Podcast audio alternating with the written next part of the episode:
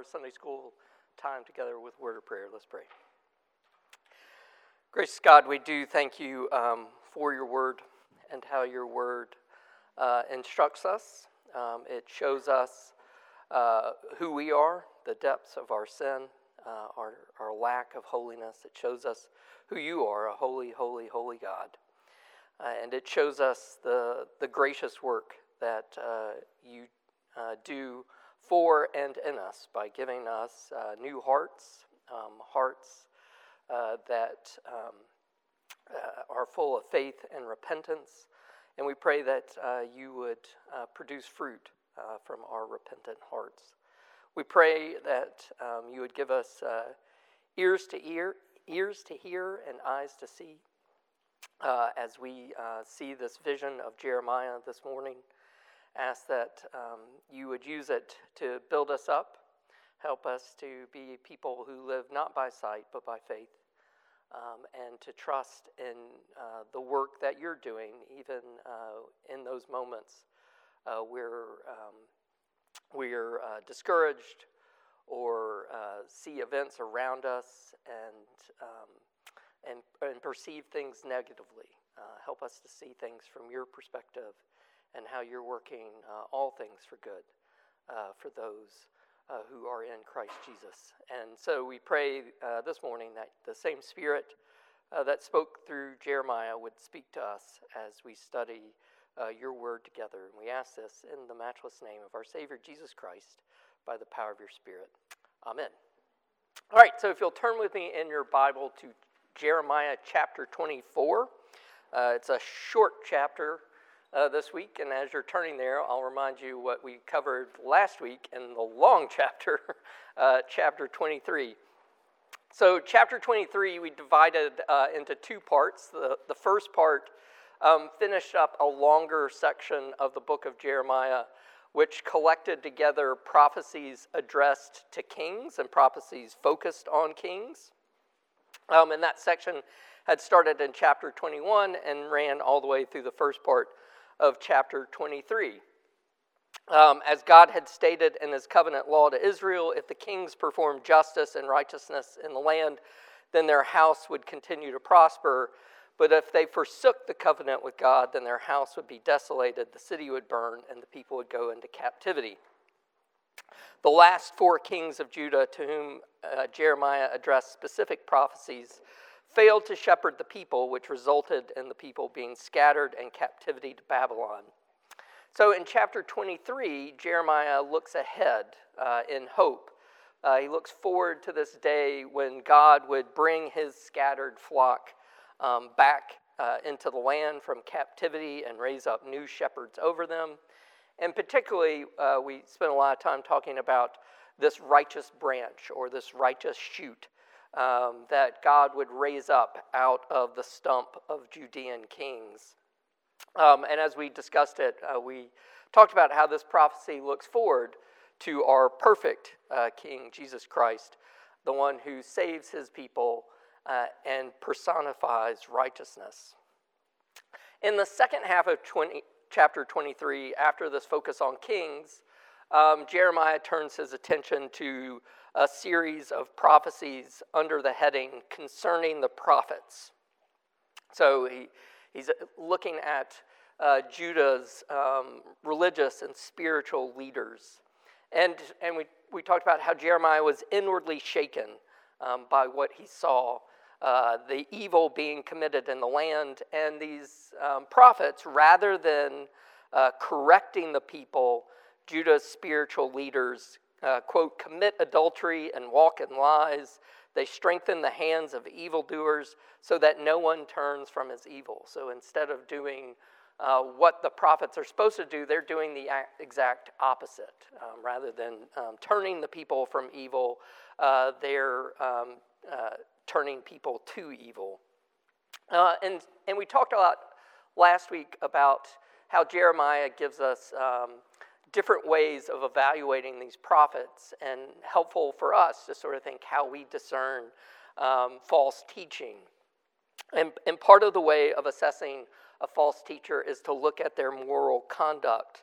uh, and character and compare that conduct to God's word and the standards that God um, expects of, of leaders. Uh, and we saw again uh, the, the emphasis in chapter 23 on these prophets' evil doing. Uh, a second way is um, by assessing the, you know, the orientation of, of their messages. Um, part of Jeremiah's condemning of these false prophets uh, was that they were turning Israel away um, from her loyalty to, to Yahweh, the, her covenant Lord, and turning that loyalty toward um, uh, other gods who aren't gods at all. And particularly, he singled out uh, Baal. So rather than encouraging people in worshiping of the true God, they're giving people messages from a false God. Uh, another way um, that uh, Jeremiah uh, critiqued these false prophets, and, and, again, ways we can evaluate uh, false teaching, is to, to look at where their message is coming from. Um, and we saw last week the false prophets were reporting a vision of their own hearts, uh, a self induced vision, something that originated from their own minds, or, uh, as he talked about, stole from somebody else. Um, but what they didn't do, they did not wait on the Lord. Uh, they didn't uh, get their, receive their message or their calling from God. Rather, they uh, used their own understanding and desires to create their message. Uh, and especially, uh, in, in, we see uh, in this period, these prophets are, are crying, Peace, peace, when the reality was sudden destruction was at hand.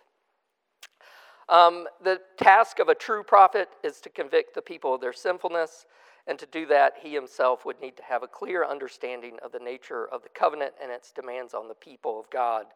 So the true prophet is one sent by God and whose message accords with God's word, what God has said.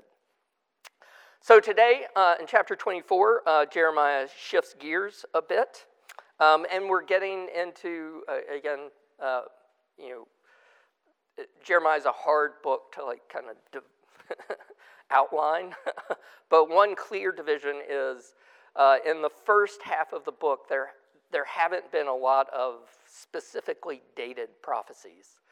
That's going to change, uh, and we'll see that today as this prophecy, this vision of figs that Jeremiah receives, is coming at a very particular moment uh, in Judah's history, and, and Jeremiah names that moment for us. Um, and this vision will lay out um, an unexpected assessment of the people who've just been taken into captivity and of those who remain in the land. Um, so, with that as a, a, word of introduction and a recap of what we did last week, uh, let me read for us uh, God's word uh, from Jeremiah chapter 24. After Nebuchadnezzar, king of Babylon, had taken into exile from Jerusalem Jeconiah, the son of Jehoiakim, king of Judah, together with the officials of Judah, the craftsmen, and the metalworkers, and had brought them to Babylon, the Lord showed me this vision. Behold, two baskets of figs placed before the temple of the Lord. One basket had very good figs, like first ripe figs but the other basket had very bad figs, so bad that they could not be eaten. And the Lord said to me, What do you see, Jeremiah? I said, Figs. The good figs, very good, and the bad figs, very bad, so bad that they cannot be eaten.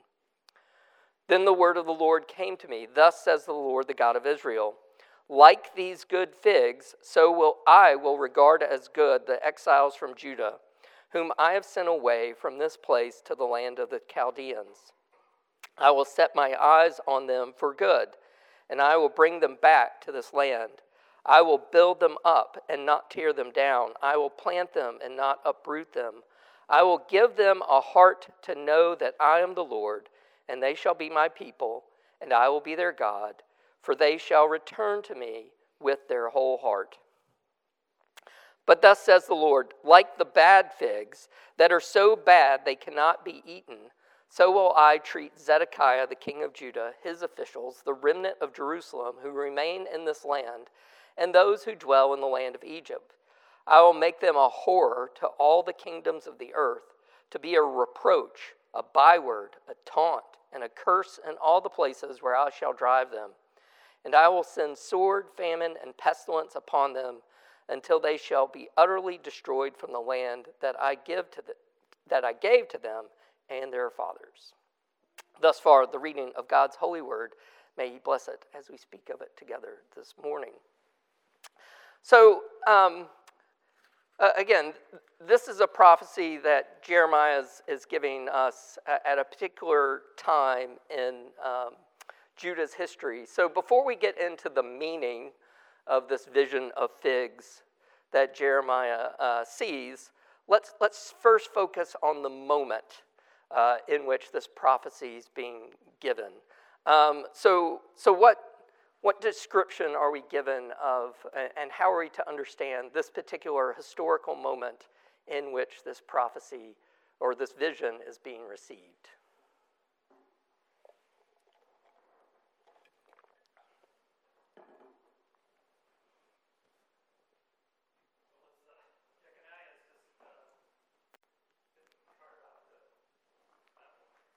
Yeah, so this is, uh, you, know, again, kind of like in that list of kings, you get 11 years, three months, um, and, and, this is, and, and then followed by another 11 year one afterwards. So, yeah, so here we have a very short reign of, of Jeconiah, the son of Jehoiakim. So, Jehoiakim uh, reigned for 11 years, and uh, Jeconiah uh, reigned for, for three months. And this is the, he, he mentioned uh, back in chapter 22, for thus says the Lord concerning Shallum, which, um, or no, sorry, uh, wrong one.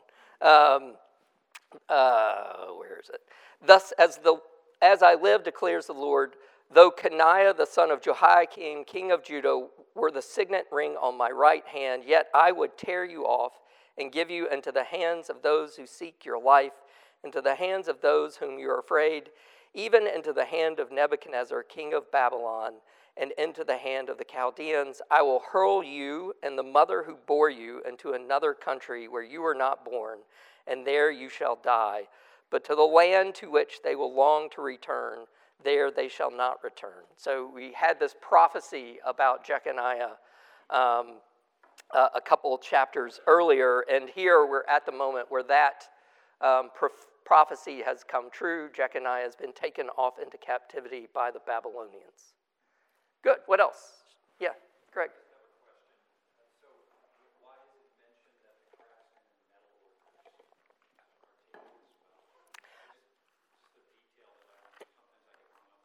no, no, it's a great detail. So let's actually, so let's flip over to Second Kings, chapter 24. Easy to remember which chapter it is because it's the same chapter of Jeremiah we're in. Uh, so 2 Kings 24, um, we get this description. Um, and again, this is uh, um, Nebuchadnezzar um, takes Jerusalem twice.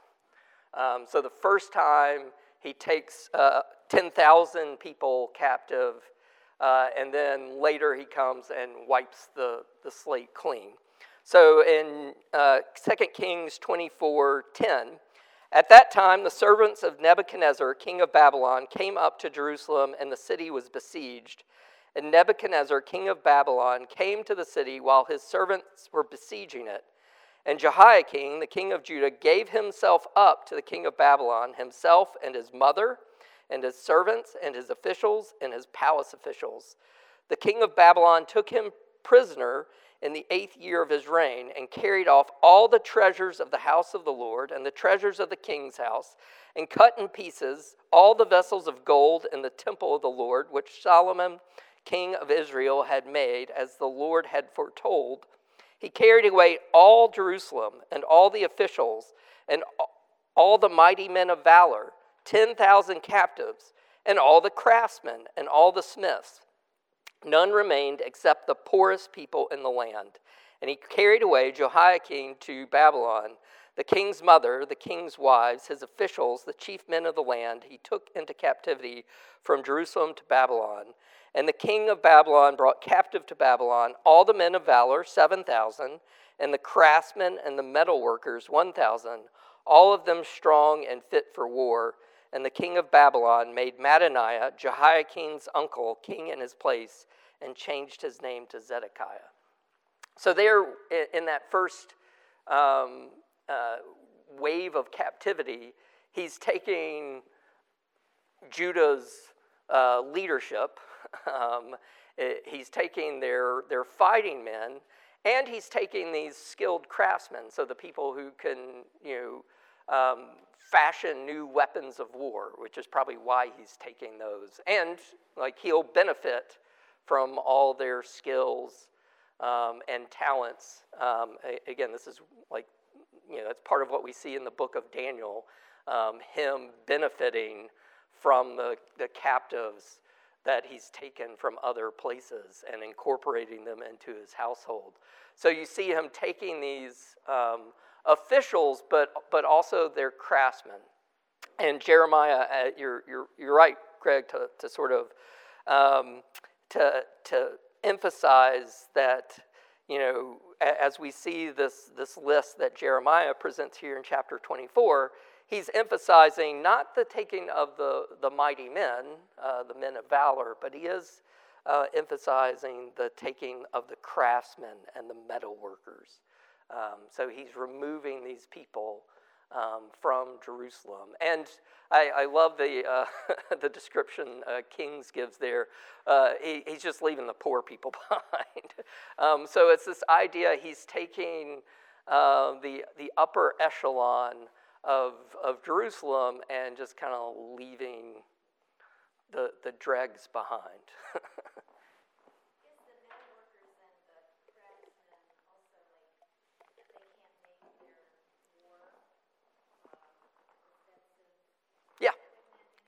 Yeah, so that's part of the point. They, you know, it's like you're you're taking away their their mighty men of valor, and then you're taking the people who would equip an army.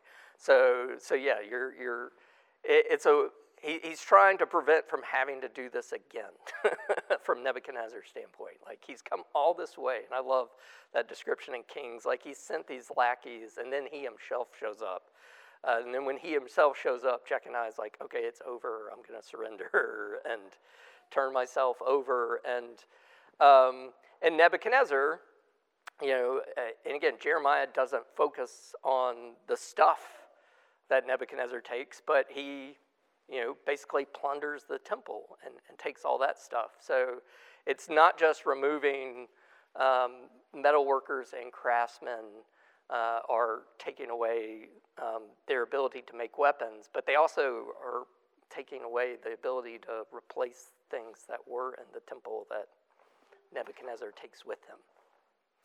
Thought I saw another hand. Yes.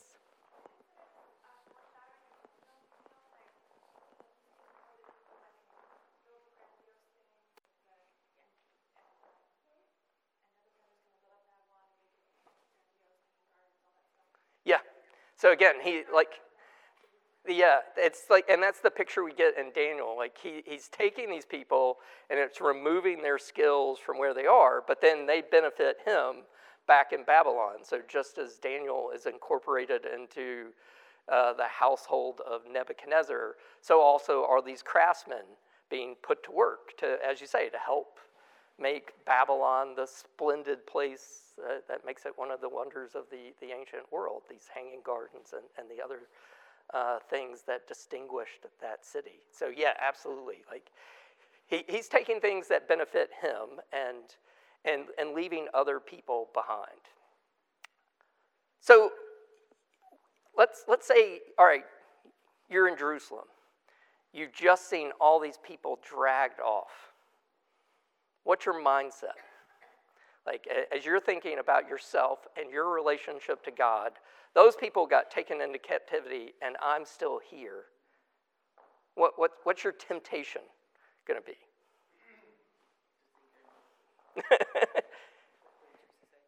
What'd you say, Teresa? The, the people that are.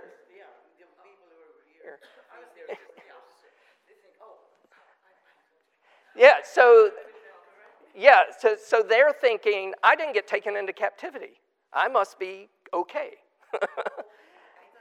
so, yeah, so they, like, from a Babylonian perspective, they're taking like the social elite. I'm talking from a religious perspective. Like from a spiritual perspective, they're the ones left behind. They didn't get dragged into captivity. I must be okay. God didn't judge me by dragging me into captivity.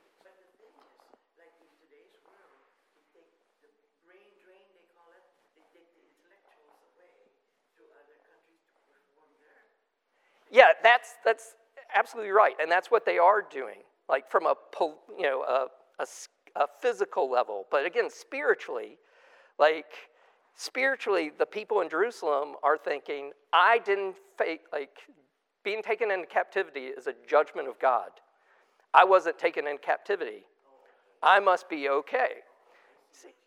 Yeah, so that from a spiritual perspective, yeah, from from a like a um, skills economic perspective, obviously these are you know we're told in Kings they're poor people, they're the dregs. um, you know these aren't the the leading people, are, are not the ones who remain.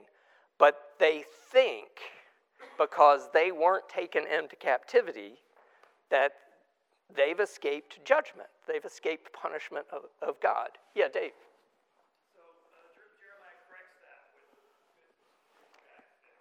Yes, so that's why we're like that's how that's why I'm trying to emphasize like the mindset that exists to in which this vision uh, comes to him because um, the message is going to be completely opposite of what they think.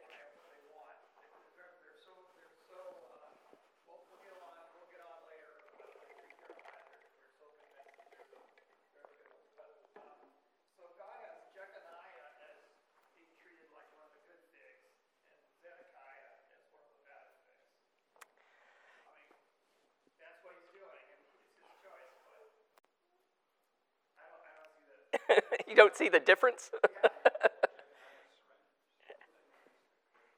yeah?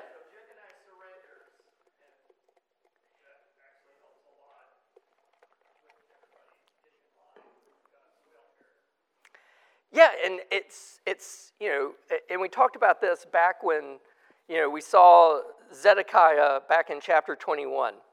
Um, you know, when you know, eleven years later, or 10 years later, Jerusalem's being besieged again. um, and Zedekiah is, is like, maybe God will deliver me. And, and thus says the Lord, uh, the God of Israel, Behold, I will turn back the weapons of the war that are in your hands and with which you are fighting against the king of Babylon and against the Chaldeans, or besieging you out, uh, outside the walls. And then later, Thus says the Lord Behold, I set before you the way of life and the way of death. He who stays in the city shall die by sword, by famine, and by pestilence.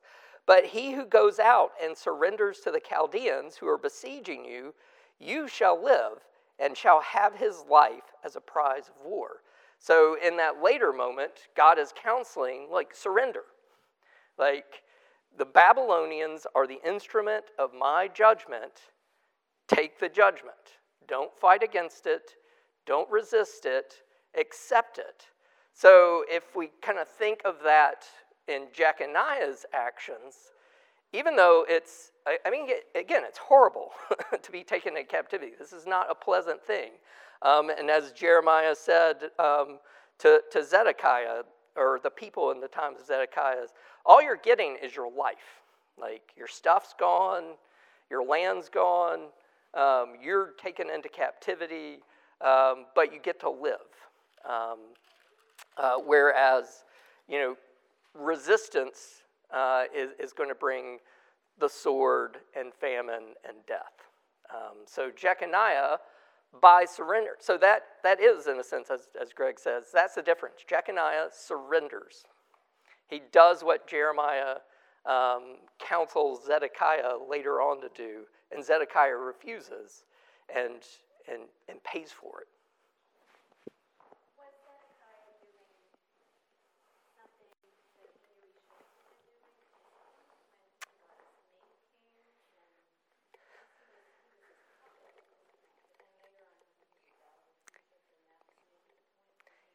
Yeah, so later on, like Nebuchadnezzar comes back because Zedekiah, his puppet, rebel, tries to rebel against him.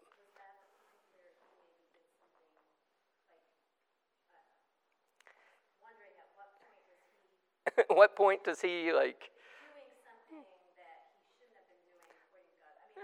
he does all kinds of things he shouldn't be doing. well, yeah, at this point, like, yeah. Um, he does, again, like, we know the judgment's coming, but, but when God says turn, that's a real offer. Like, you know, he can really repent and, and uh, accept the judgment of God and escape. Um, that, that offer is real. Um, but, you know, in God's sovereignty, he, he doesn't take that offer, um, he doesn't repent.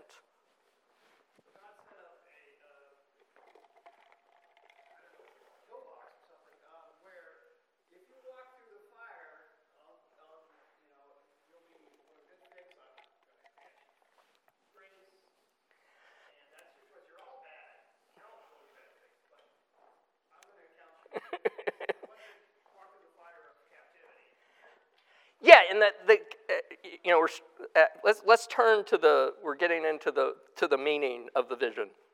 So so let's uh, explicitly uh, start getting to this, and to start, um, let, us start with this um, word that that that Dave just used, and I think you're right. Like it, the, the goodness is not inherent in, in the figs. Um, notice what God says I, uh, like these good figs, so I will regard as good the exiles from Judah. So it's, it's God's regarding them, countenancing them, treating them, um, and, and, doing a work in them that um, is is, what puts them in the category of, of good figs. Um, so as we think of this, this vision, yeah, like, first of all, uh, before we get into the good figs, maybe, um, yeah, like, what, what's familiar about this vision or how, like, the language in the vision, like, where have we kind of encountered this earlier? Anybody remember? Way back in the beginning. yeah, notice a, a, lot of the language here, like Jeremiah showing, or God showing uh, something the Lord showed me of this vision. Um, that was back when Jeremiah was just beginning as a prophet. God showed him visions. Uh, and then God asking him, What do you see, Jeremiah? And Jeremiah responding. Um, and, and and those first ones, like God, yeah, you saw correctly. um, and so we have this pattern um, of Jeremiah receiving visions. So, so, like, this is consistent to what um, the way God had shown Jeremiah visions earlier in the book. Um, so, so now let's dig into the to the figs. Um, so, yeah, what, what, or rather, who do the good figs represent, and why? Yeah, why is this going to be a surprising answer to his audience? Was it surprising to him?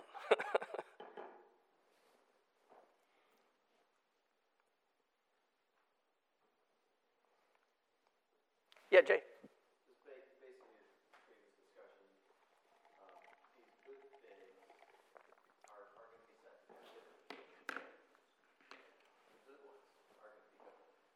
yeah. The good ones are the ones that have just been dragged off. um, so in this vision of like, uh, and I love like the the bad figs, very bad, so bad that they can't be eaten. Like the way that gets repeated throughout the thing, just like when I listen to this, um, uh, does somebody have a King James? Like, I think it says they're naughty figs. very naughty.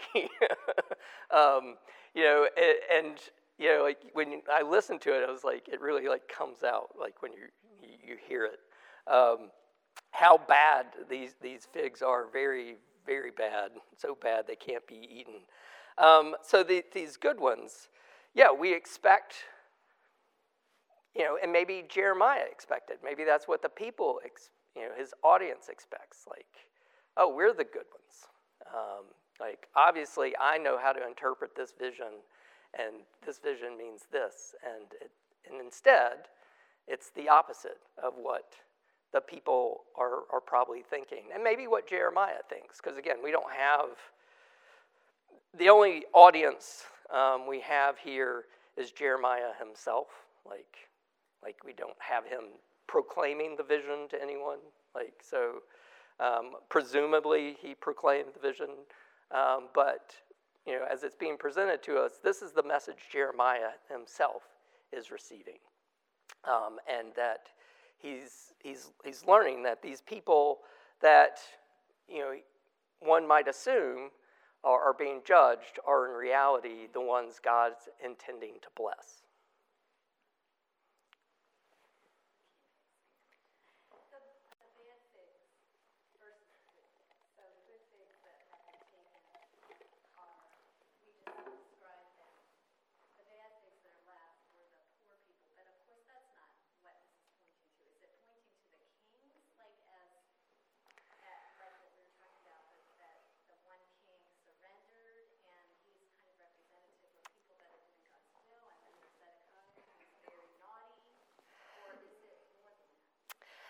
So I, I think it, it's, I, I, think it's more than that. Uh, and I think it's, you know, if you look at, um, uh, like, all my questions are like all being jumbled together today, which is fine. Um, but like, if you jump ahead, like, who, like, who's doing all the, like, look at the subject of all the verbs.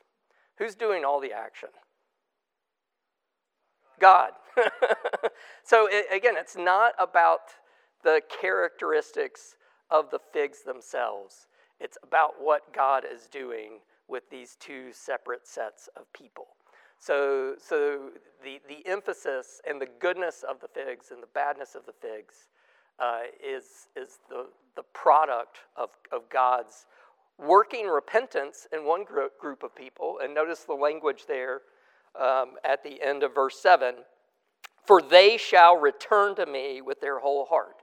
And that that word return there. Again, that's the, the word we could put repent there. Like, you know, it's the same, um, the same root word there. Um, so you have one group of people in whom God is working repentance, and, and, that's the, the group that he's labeling as good figs. And the other group lacks that turning. Um, do not return to the Lord.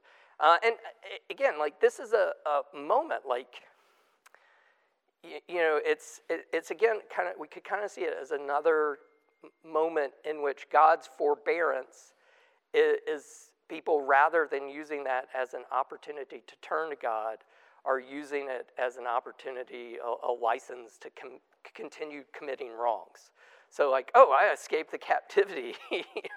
like, I can keep doing the stuff I'm doing.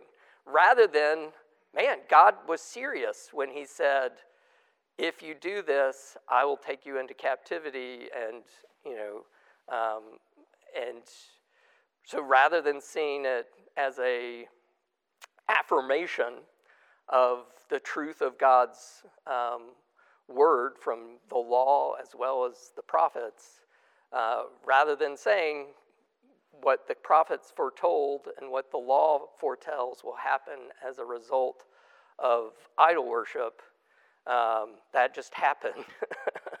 um, I should really not do that anymore. They're doing like, oh, we escaped, woohoo! Let's keep doing it. Um, and, and, and you know, again, it's it's what what God wants from His people at this moment is acceptance of Him knowledge of Him, repentance. Like, you know, to have knowledge of God is to have knowledge of yourself and of sin. And, and therefore, the proper response should be repentance. And instead, um, they're hardening, um, becoming more stubborn, uh, more committed to their sinful ways.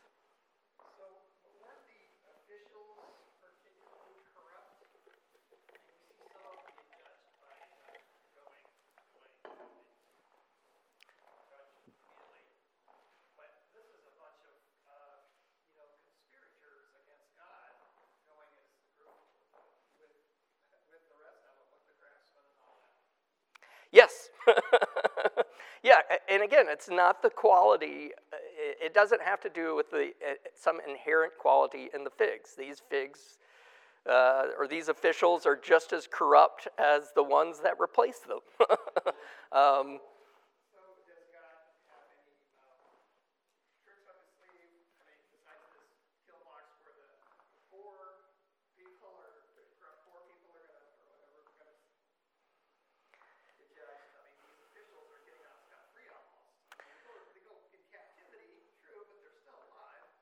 Well, and there, I mean, the, the next group of people, there's going to be a second captivity. So, like, you know, this is the first wave of captivity that's followed by a ne- next wave of captivity. So, um, and, and to be honest, like, the captivity is not total, total.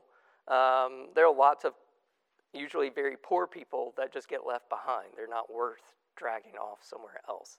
So, um, so if you look at historically, I, I would say uh, no, they're, they're, they're not getting off scot free. Um, and again, like we're talking, everybody physically is going to, to suffer um, through, uh, you know, through this judgment of, of captivity. That you know, and again, it's God who is is is bringing this judgment on the people there, there is no one righteous or good or that's not deserving uh, of the penalty that, that is to come. Um, like, you know, the, the picture that um, Jeremiah is giving us is that Judah's sin is total. All classes of people are complicit in it. Like, again, like he's giving us a description like, there are many gods as cities, and there are many altars as there are streets. Like, everybody is complicit in the wrongdoing, and all of them uh, uh, deserve judgment. But God, in God's mercy, um, is, is, is working repentance in some of the people that, that deserve judgment. Um, like, you know, he's, he, he has these promises. And again, notice how familiar this, this language is. Um, if we go back to chapter 1. Remember when God uh, called Jeremiah, uh, he says, See, I have set you this day over nations and over kingdoms to pluck up and to break down, to destroy and to overthrow, to build and plant. Um, so it's been a lot of the uh, destructing and overthrowing. Um, but here we get to see, you know, uh, I will build them up and not tear them down. I will plant them and not uproot them. Like, so here we finally get to see uh, Jeremiah give that, that kind of building and planting a message that he was told. Um, but the, the emphasis, again, it's on God's action. It's all about, I will regard as good. I will set my eyes on them for good. I will bring them back to this land. I will build them up. I will plant them. I will give them a heart to know that I am the Lord and they shall be my people, and I will be their God, for they shall return to me with their whole heart. So, the first time in that sequence, we get, um, you know, what the people do. It's for they shall return to me with their whole heart. It's coming at the end of all the what God will do, um, and what the people need um, isn't just a physical restoration from captivity. Uh, th- what they need is they need a new heart. um, they need knowledge of, of God. Um, I need uh, I, I, need Chris here because he always loves going um, to this this uh, verse. Uh, who's the man who who is so wise that he can understand this? Um, and it's the emphasis. It, it's God working um, the, the knowledge in people. Let not the wise man boast in his wisdom. Let not the mighty man boast in his might. Let not the rich man boast in his riches. But let him who boasts boast in this, that he understands and knows me, that I am the Lord who practices steadfast love, justice, and righteousness in the earth. For in these things I delight, declares the Lord. Um, so as we think about like what God is working in these people, which, you know, are, are not inherently good in themselves.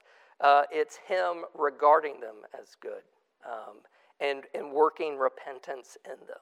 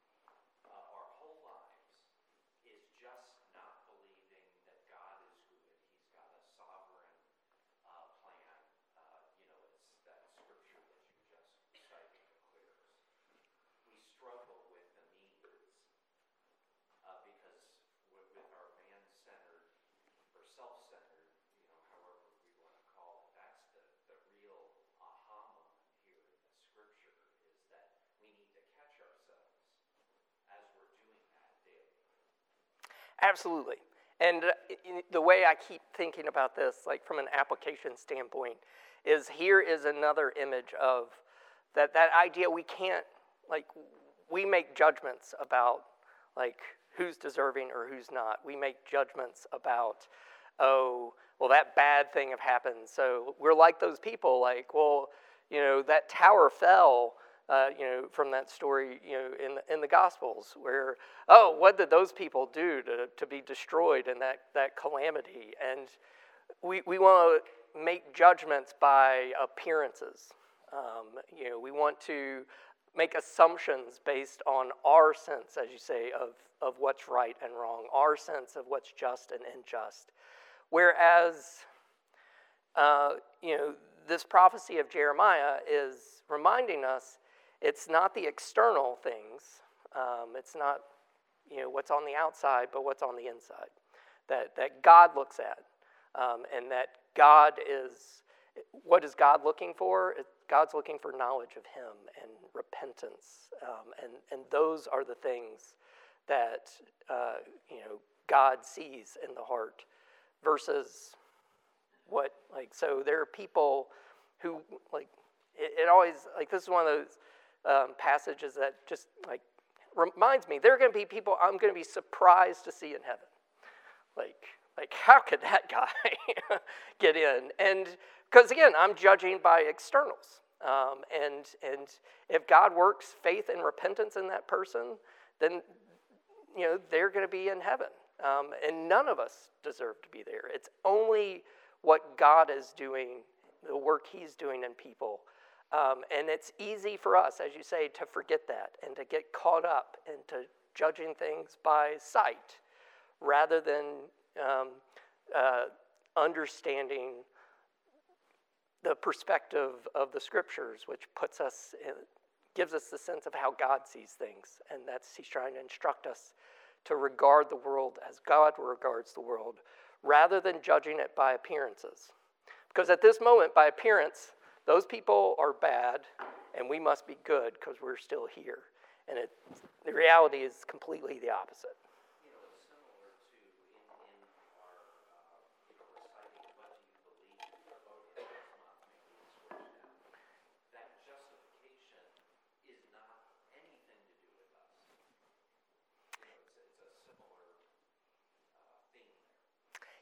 Uh, again, it's, it's the work that God is doing in people that delivers them. Um, uh, it's, it's, it's what He's doing.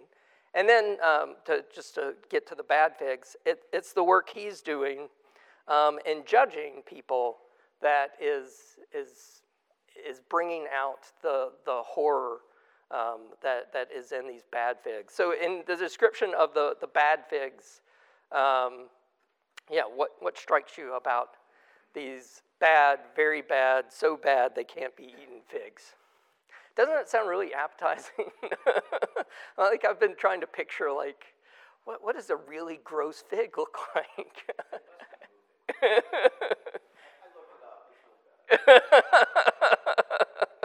oh, yeah. It, it, uh, like, I, uh, let, us be honest, I wouldn't know a good fig from a bad fig, so. Uh. okay. Yeah, Ronnie.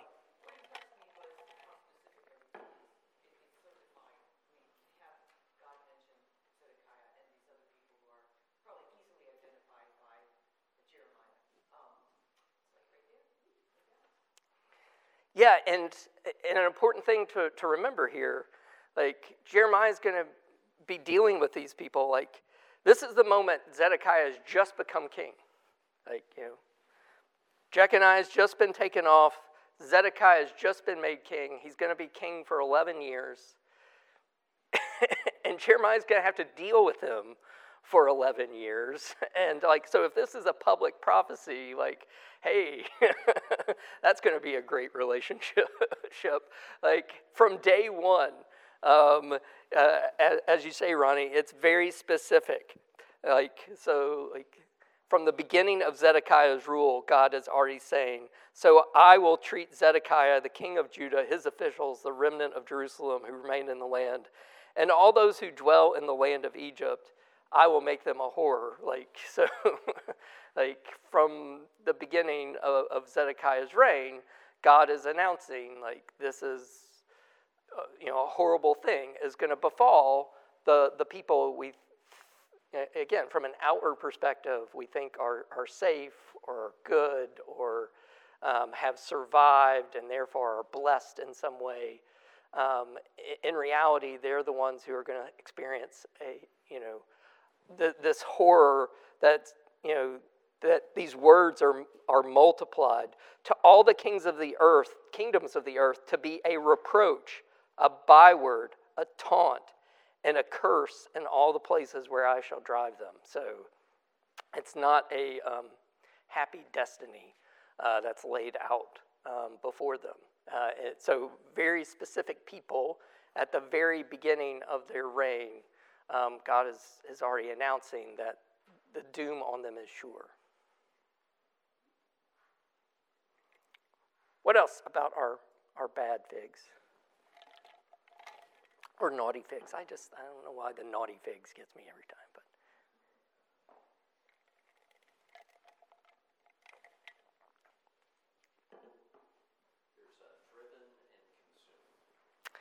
driven and consumed. Yeah.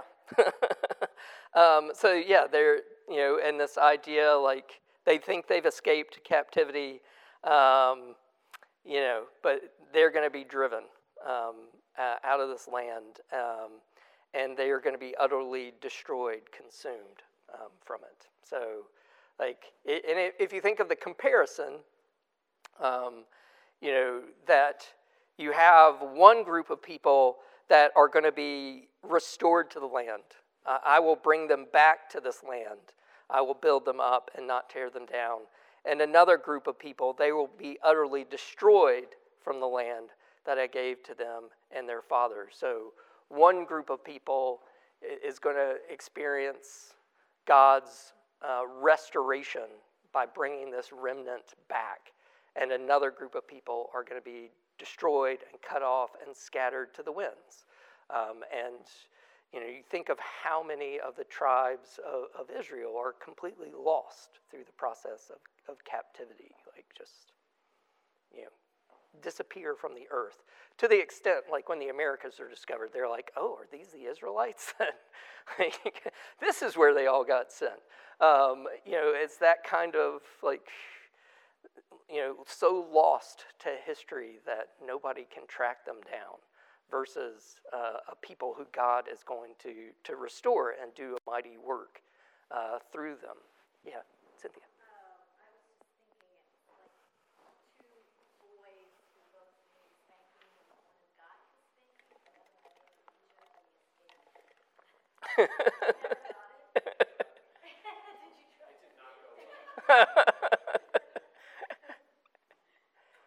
Cynthia. so and, and notice like here, like that, that idea, yeah, these people who fled, like think they can escape God's judgment by going down to Egypt. And, and God's like, nope. Uh, I know who you are. I know where you are. um, and, you know, you're going to be, again, like cut off and, and consumed um, uh, through the judgment of God. And yeah, that is like, uh, like I, I, love that it, it throws that detail in there. Like it's not just people who stayed, it's the people who thought they could get away by going somewhere else and escape the judgment of God. And God's judgment is going to befall them no matter where they are.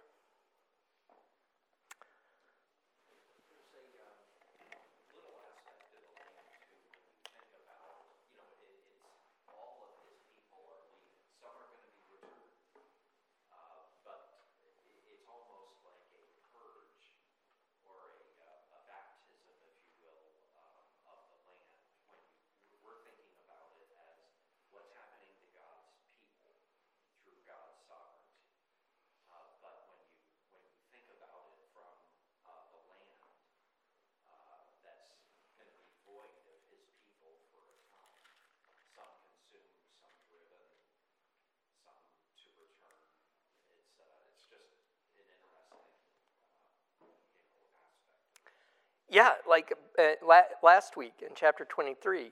For the land is full of adulterers. Because of the curse, the land mourns, and the pastures of the wilderness are dried up. So there, there is this sense that the land is, is being given rest from these sinful people who ha- are being, as you say, purged. Um, yeah, ab- absolutely. Like it's the this you know as we think of this process of, of restoration that and, and Isaiah um, gives us a beautiful picture of, of that, the, that the physical landscape um, needs to be delivered from these sinful people. um, and that God, uh, in his process of restoring the people, is also restoring the land uh, in which they, they inhabit. Um, and, it, and a key factor, uh, again, as we see this, that, that Jeremiah is emphasizing here the people are coming back. Um, you know, it, are, are going to be like, if it's just a restoration to the land, that's not like that's not going to change anything. That's not going to, you know, that, that's just like kind of putting everybody back at the starting line. Um, and, and as we saw last week, God is going to do something even greater. Um, uh, you know, uh, Behold, the days are coming, declares the Lord, when I will raise up for David a righteous branch, and he shall reign ki- as, as, king and deal wisely, and shall execute justice and righteousness in, his land, in the land. In his days, Judah will be saved, and Israel will dwell securely. And this is the name by which he will be called The Lord is our righteousness. Um, Therefore, behold, the days are coming, declares the Lord, when they shall no longer say, As the Lord lives, who brought up the people out of the land of Egypt, but as the Lord lives, who brought up and led the offspring of the house of Israel out of the north country and out of all the countries where he had driven them, then they shall dwell in their own land.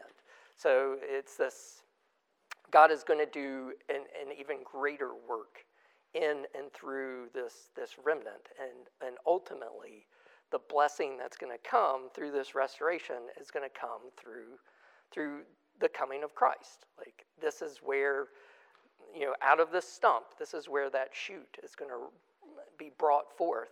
That uh, and it's the work that God is going to do by working faith and repentance into people's hearts that puts them in a, a better position when they come back than when they left.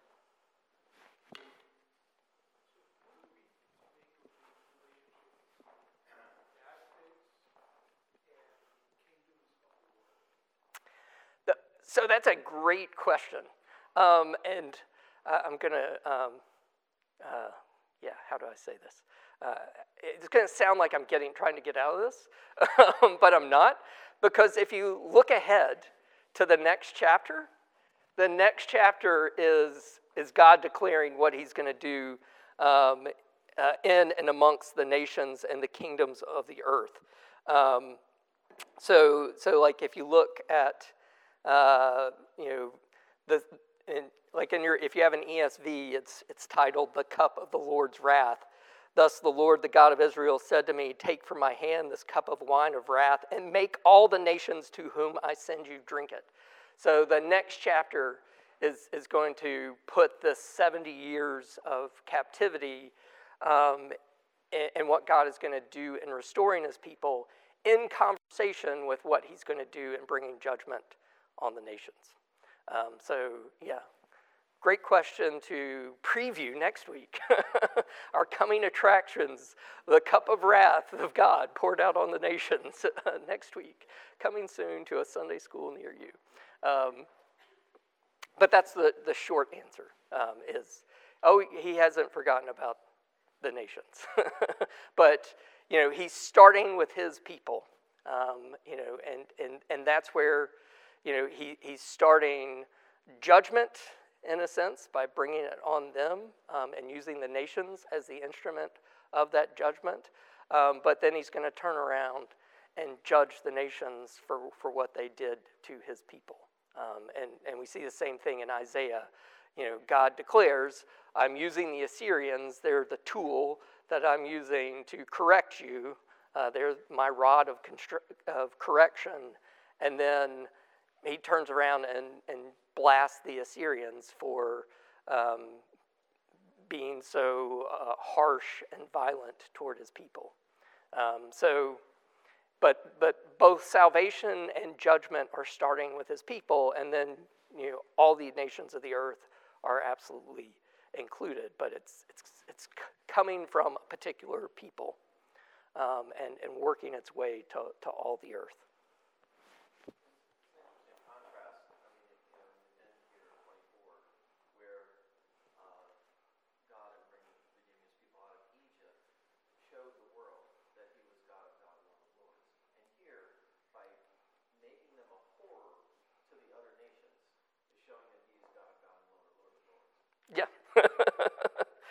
And, and again, like that, you know, he, he's true to his word. Like, and as, like, and sometimes we wrestle and can struggle with um, when God brings judgment, um, very much as like Scott was saying, like we don't understand why. Well, the why here is God said He was going to do this. Like again, this is not new news. Um, this is not should not be a surprise to anyone. Um, this is what God had told the people in Deuteronomy. Like, these are the blessings that if you obey, these are the curses if you disobey. They disobeyed, and the curses are, are, are coming upon them. Um, and it's so even in judgment, God is, is delivering on, on what he has promised, which gives us confidence to believe in his promises to save and deliver. Like, so um, God, by working his righteous judgment, should encourage us um, as ones who are liable to that judgment that uh, the, the means of salvation that he offers us is, is real and that we can believe and trust in that promise to do good, even as we see him bringing the evil he said he would bring upon this, this people, the, you know, the, making them a horror. All right, well, um, let me uh, close our time in prayer. Gracious God, we do thank you for your sovereignty, um, and, and we confess uh, that your ways are not our ways. Um, and uh, we thank you for that uh, because um, how, how worse the world would be um, if we were the ones uh, running it, uh, even as we so often think we do. But uh, we trust in, in you and your perfect plan, uh, that you're working all things for, for good. Help us to be a people who live by your word and not by sight. Um, help us um, to, to look to that work that you do in and through us. Um, and that's where our hope resides, uh, that you are the one um, who has begun a good work in us, and we trust that you will bring it uh, to completion through our Savior Jesus Christ. We pray that uh, you would um, help us and give us hearts to worship you in the coming hour, that we might uh, give you glory for who you are, um, that you are uh, righteous and a perfect judge who is bringing and pouring out your wrath upon sin, but that you're also gracious and merciful. And you've taken um, us uh, sinners uh, who also deserve that wrath, and uh, you took the cup of wrath and you drank it for us. Um, and even as we celebrate the table together, uh, help us uh, as we take that cup, be reminded of, of the cost um, for our Savior. That though that table is free for us, uh, it cost our Savior, Jesus Christ, dearly um, in his life and uh, death uh, and his sufferings on the cross um, and his um, taking that penalty of death that we deserve. Uh, we pray that um, you would help us uh, worship our, our risen Savior and, and give you praise and glory for the eternal life that He gives us. Um, truly, give us hearts uh, that um, overflowing with joy, that we might sing your praises together uh, as we hear your word proclaimed and your good news um, preached. Uh, give us uh, ears to hear, uh, eyes to see, and hearts and wills to respond to our, our worship of you. And this we pray in Christ's name. Amen.